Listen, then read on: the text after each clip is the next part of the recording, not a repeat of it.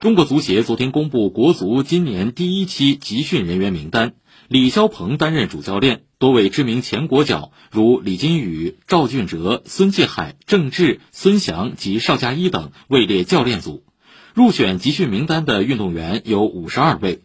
其中包括首次入选的戴伟俊，在海外联赛效力的吴磊、李磊，以及入籍球员艾克森、骆国富、费南多。